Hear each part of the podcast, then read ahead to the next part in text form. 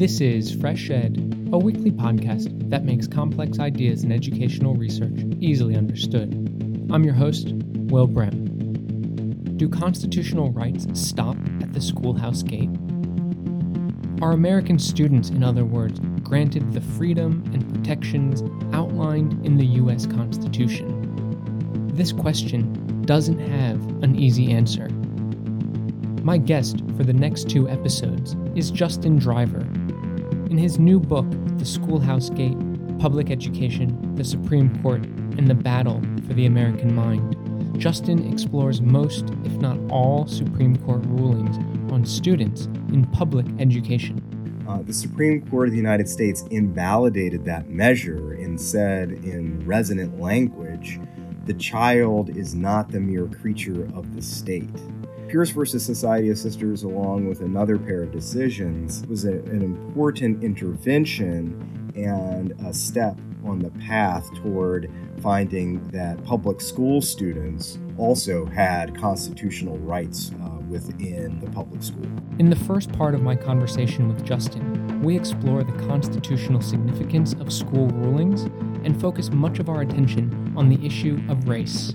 The first case that I write about in much depth chronologically is a case called Cumming versus Richmond, where a community in Georgia closed its high school for black students but kept its high school for white students open. The Supreme Court of the United States refused to find that was a violation of the Equal Protection Clause. These are local matters that the Constitution of the United States says nothing about one way or another. We're not going to get involved in this quintessentially local arena. Justin Driver is the Harry N. Wyatt Professor of Law at the University of Chicago Law School. His first book, The Schoolhouse Gate, is receiving rave reviews. The New York Times called it indispensable, while the Washington Post called it masterful. Justin Driver, welcome to Fresh Ed. Glad to be with you, Will. Thanks. So I want to just jump right into this and ask, why is public school a significant location to even study constitutional issues? Yeah, we don't often think about public schools as legal entities, but they are, in fact, animated by Supreme Court decisions affecting constitutional law. It's also true that the public school is the first place that most people encounter the government for sustained periods in their time. There are more than 50 million public school students in the country, and it takes several million of adults to run schools, and that means that about 1/6 of the American population is in public school on school days. It's also true that I am particularly drawn to examining constitutional law in the public schools because the disputes that enter the school often are reflective of larger cultural anxieties that exist throughout the nation. And so one of the arguments that I make in the book is that by tracing these particular conflicts, one can understand the last 100 years of American history. So those are a couple of reasons why I think this is a particularly important area to study. And so for much of the history of the Supreme Court, though, the justices rarely ruled on education, on school. So what was the general logic historically that the court took when it came to schools and the Constitution? Yeah, the first case that I write about in much depth chronologically is a case called Cumming versus Richmond, where a community in Georgia closed its high school for black students, but kept its high school for white students open. And the Supreme Court of the United States refused to find that was a violation of the Equal Protection Clause, even though you might regard these schools, as some people have said, as separate and unequal, right? There's no high school for black students. Nevertheless, the Supreme Court said, in effect, that these are local matters that the Constitution of the United States says nothing about one way or another. We're not going to get involved in this quintessentially local arena. And that rationale was sort of representative of the overall approach for many years. And another case that I guess I often think about is Plessy versus Ferguson, but I always associated it with schools, but in fact, it was about train cars. Could you just explain the logic of that case and how it fit into this sort of historical narrative of education being seen as a local issue? Sure. So Plessy versus Ferguson is a case that's decided in 1896. Louisiana has a separate, racially separate rail system. The language that many people identify with Plessy versus Ferguson is separate but equal. That language comes not from the Supreme Court opinion, but is actually comes from the Louisiana statute in question.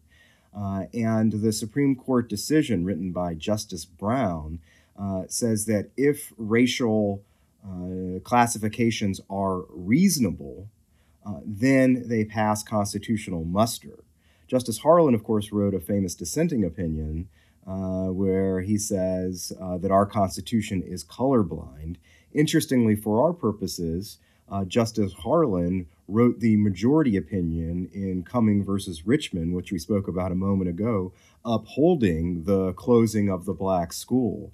And this suggests that Justice Harlan is not quite the avatar of modern racial enlightenment that some Supreme Court justices hold him out to be. And looking at these two cases, Plessy versus Ferguson and Cumming v. Richmond, you say that African Americans at the time in the 19th century, the court basically provided civil equality but denied African Americans social equality. Can you explain what the difference was at that time? Yeah, so this is an unusual thing to our modern ears. We think of equality as being a largely undifferentiated concept.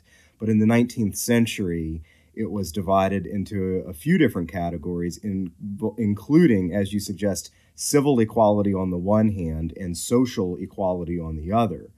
Civil equality would have meant the ability to enter into contracts and things of that nature, whereas social equality would have meant the sort of things that lead to interracial intimacy, including interracial marriage, but also, importantly for our purposes, integrated schooling would have been regarded as social equality. And so Justice Harlan dissented in the Plessy versus Ferguson decision because he viewed rail cars as involving civil equality, evidently because people were buying tickets for rail cars. He viewed that as being civil equality, whereas the justices in the majority in Plessy versus Ferguson would have regarded the rail car separation as a form of social equality. And so Justice Harlan is able to write the Cumming versus Richmond opinion because he viewed integrated schooling also. He would have regarded that schooling matters as involving social equality, and therefore the Equal Protection Clause would have said nothing about that whatsoever. So it seems like a lot of the sort of beginning cases of the Supreme Court in education or in schooling in particular, public schooling in particular, were really about saying, you know, the schooling is this local issue and we're not going to get involved too much. Separate but equal is okay. When did the Supreme Court actually take more of, a stance that said, okay, the state is actually infringing on civil liberties of students or of individuals when it came to schools? When did that actually happen? Yeah, beginning in the 1920s, the Supreme Court begins its involvement with education. It's important to say that the major cases from the 1920s did not involve public schools, but were instead thinking about constitutional infringements by the state with respect to private schools. One case from the 1920s is a case called Pierce versus Society of Sisters. There, Oregon passed a measure that required all students to attend public schools. In other words, it sought to outlaw private schools and, in particular, parochial schools. The measure was backed by the Ku Klux Klan, and their fear was that Catholic schools prevented Catholics from being what they would have referred to as Americanized. The Supreme Court of the United States invalidated that measure and said in resonant language, the child is not the mere creature of the state. And so Pierce versus Society of Sisters, along with another pair of decisions, that was an important intervention and a step on the path toward finding that public school students also had constitutional rights within the public school.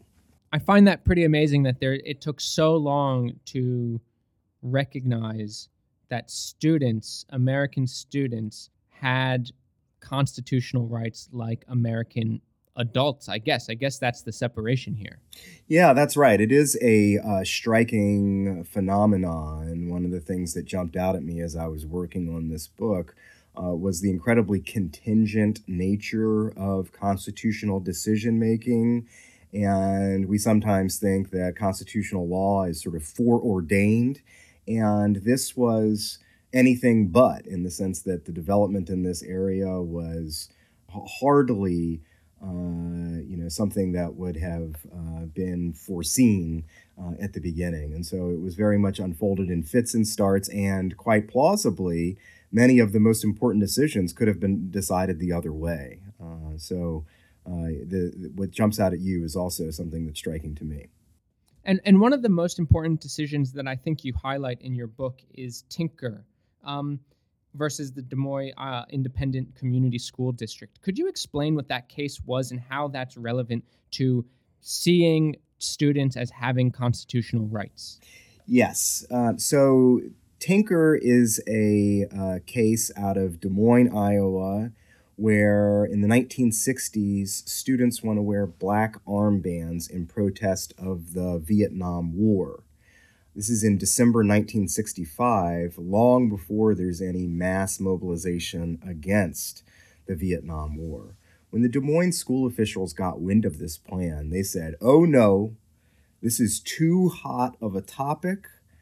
We have a graduate of the Des Moines schools who died over in Vietnam, and he still has buddies here, and if you all wear black armbands, his friends are going to regard you as dishonoring his legacy." And so they said you can't wear the armband, and said that you are unwelcome to attend school as long as you wear the armbands. And at the time, it's a really open question as to whether students have First Amendment rights. Justice Fortas writes a magnificent opinion, and it gives me the title for my book. He says, "It can hardly be argued that students shed their constitutional rights at the schoolhouse gate." Justice Black wrote a vehement dissenting opinion where he says, students are there to be seen and not heard. Our society is too permissive. And in effect, the youth culture is spiraling out of control. He spoke, that is, Justice Black gave his dissent from the bench, and he spoke for more than 20 minutes. That's a signal of unusual, deep displeasure with the majority's opinion. It's not merely that the majority was wrong for Justice Black, it's that they were dead wrong. Yeah, so he spoke for a really long time. He was fairly frothing at the mouth. And Chief Justice Warren is purported to have said, old Hugo really got caught up in his jockstrap on that one. And so it's a really remarkable opinion. And the opinion by Justice Fortas, it was significant because it reconceptualized the role of students in American society. Fortas, the real sort of innovation here is that he says that students are not merely receptacles that teachers fill with information. Instead, students talking to each other about the issue of the day is not some sort of distraction, but instead a vital part of the educational process itself. So I think of Tinker as a really important breakthrough. Unfortunately, in my view, the court has failed to build on Tinker in the way that it should have.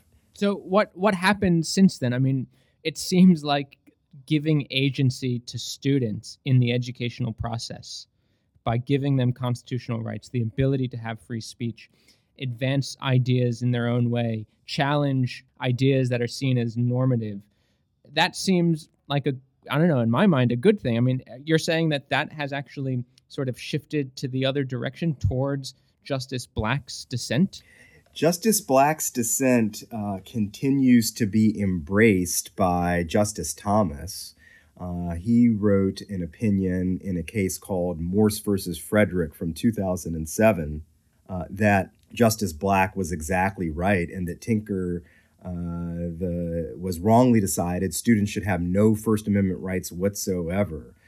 Justice Thomas, of course, is an originalist, and he said that, you know, in the original understanding, teachers commanded and students obeyed. And so it was quite striking that he waxed nostalgic. Justice Thomas's views are not representative of the current court, but in recent years, in recent decades, the court has carved out a number of exceptions to the foundational rule of Tinker, including in the Morse versus Frederick case itself. I should say I'm calling it Morse versus Frederick, but just about nobody calls it Morse versus Frederick. Instead, it's routinely referred to by lawyers as the bong hits for Jesus case. That message was on a 14-foot-long banner that a high school senior in Juneau, Alaska, unfurled from across the school as the Olympic torch made its way down Glacier Avenue in Juneau, Alaska. The principal sees Joseph Frederick unfurl this banner, marches across the way, rips the sign out of his hand, and then suspends him from school. And the question is, does this violate his First Amendment rights? The Supreme Court, in a very odd opinion written by Chief Justice Roberts, said that if the school believes that the speech is designed to promote illegal drug use, then it's permissible to punish the student for that speech. And I say that's unusual from a First Amendment perspective because it's a hallmark of the freedom of speech that you're supposed to be neutral with respect to viewpoint. You can't silence pro-drug speech if anti-drug speech is permissible because the marketplace of ideas should allow people to have their say.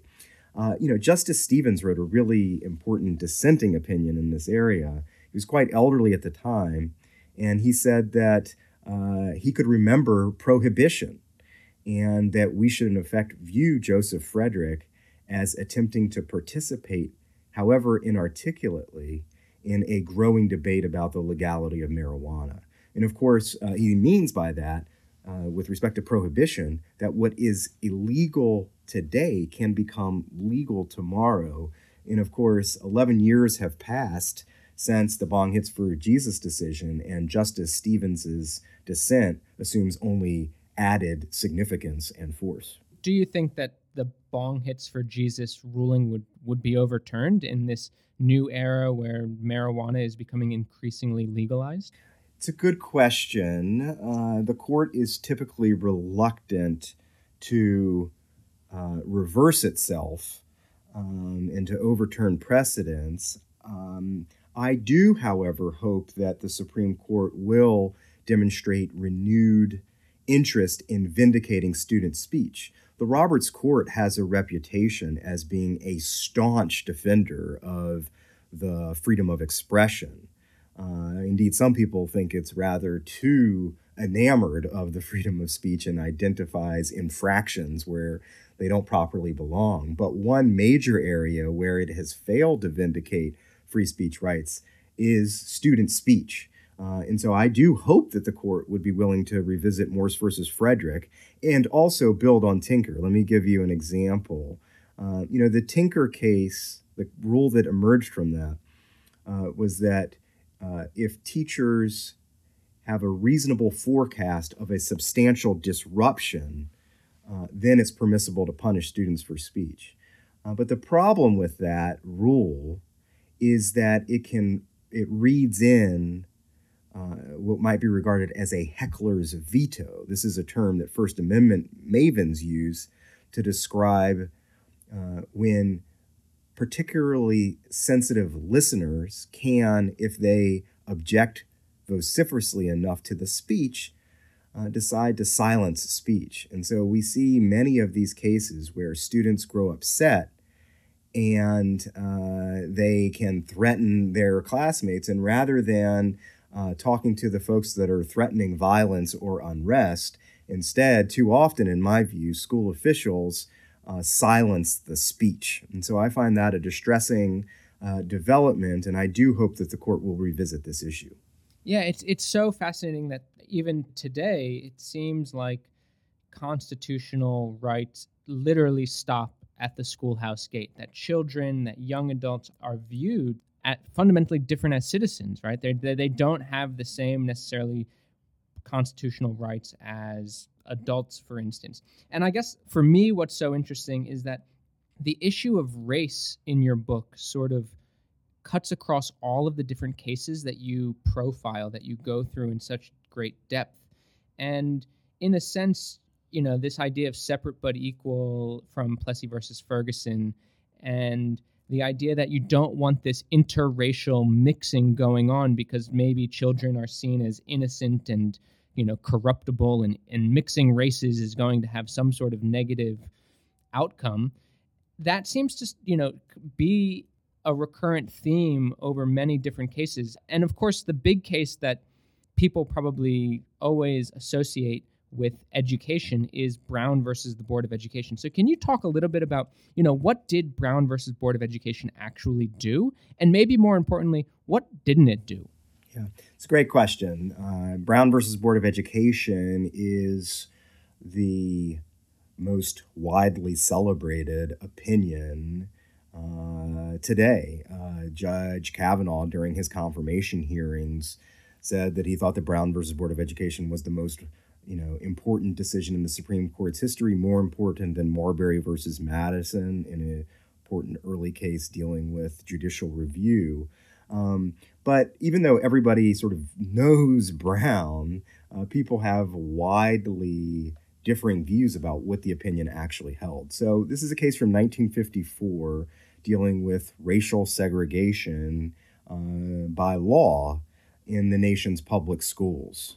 There are 17 different states that require Jim Crow and another 4 states that permitted Jim Crow, including Topeka, Kansas.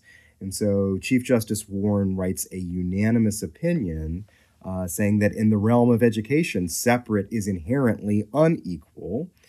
But the question becomes, well, what did, exactly as you suggested, Will, what does Brown mean? Does Brown merely forbid segregation? Or does Brown require integration?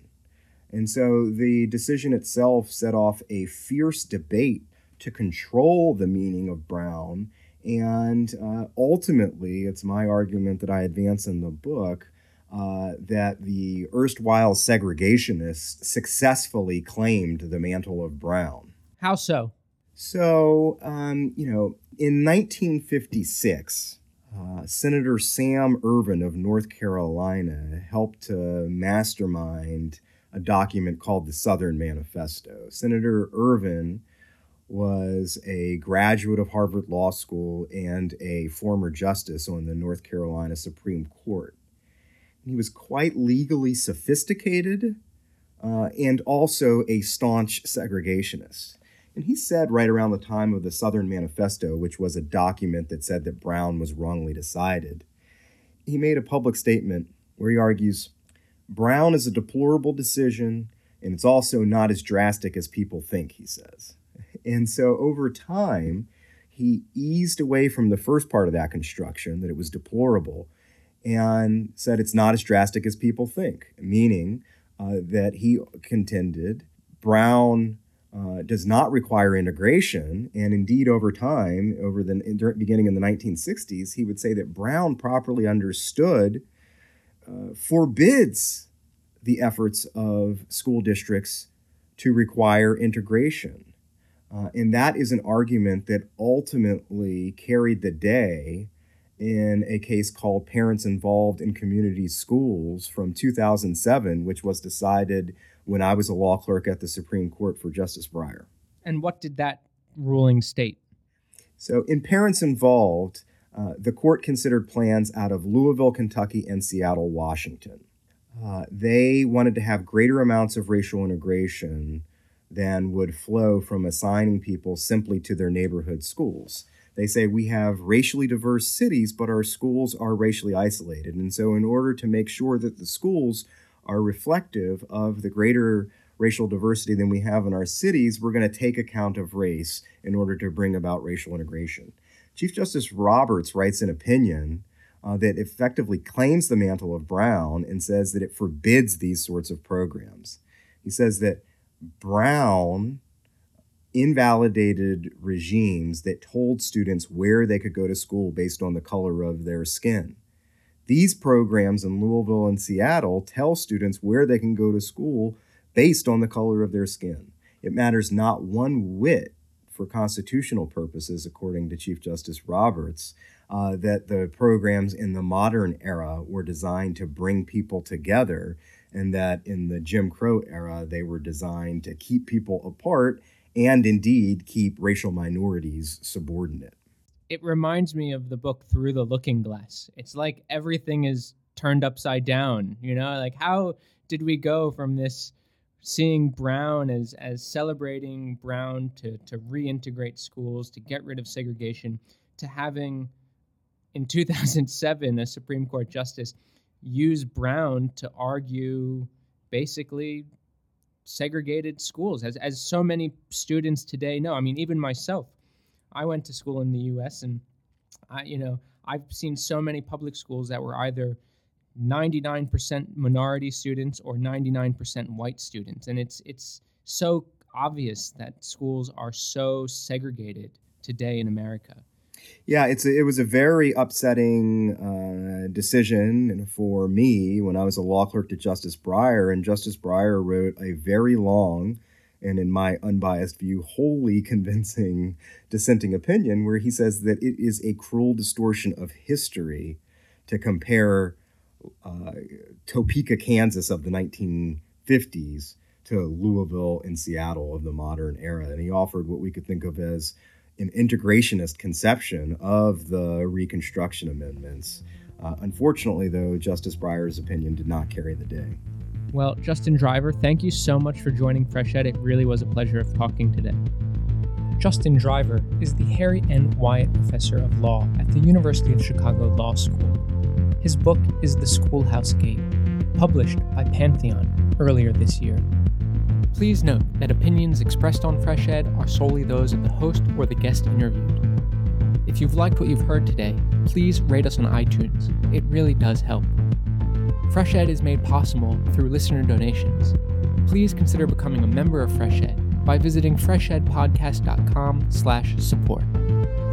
Fresh Ed's producers are Sherry Yang, Yuval Devere, Hong Zong, and Lushik Waba, and original music for Fresh Ed was created by Digital Primate. Thanks for listening. I'm Will Brem, and I'll be back next week.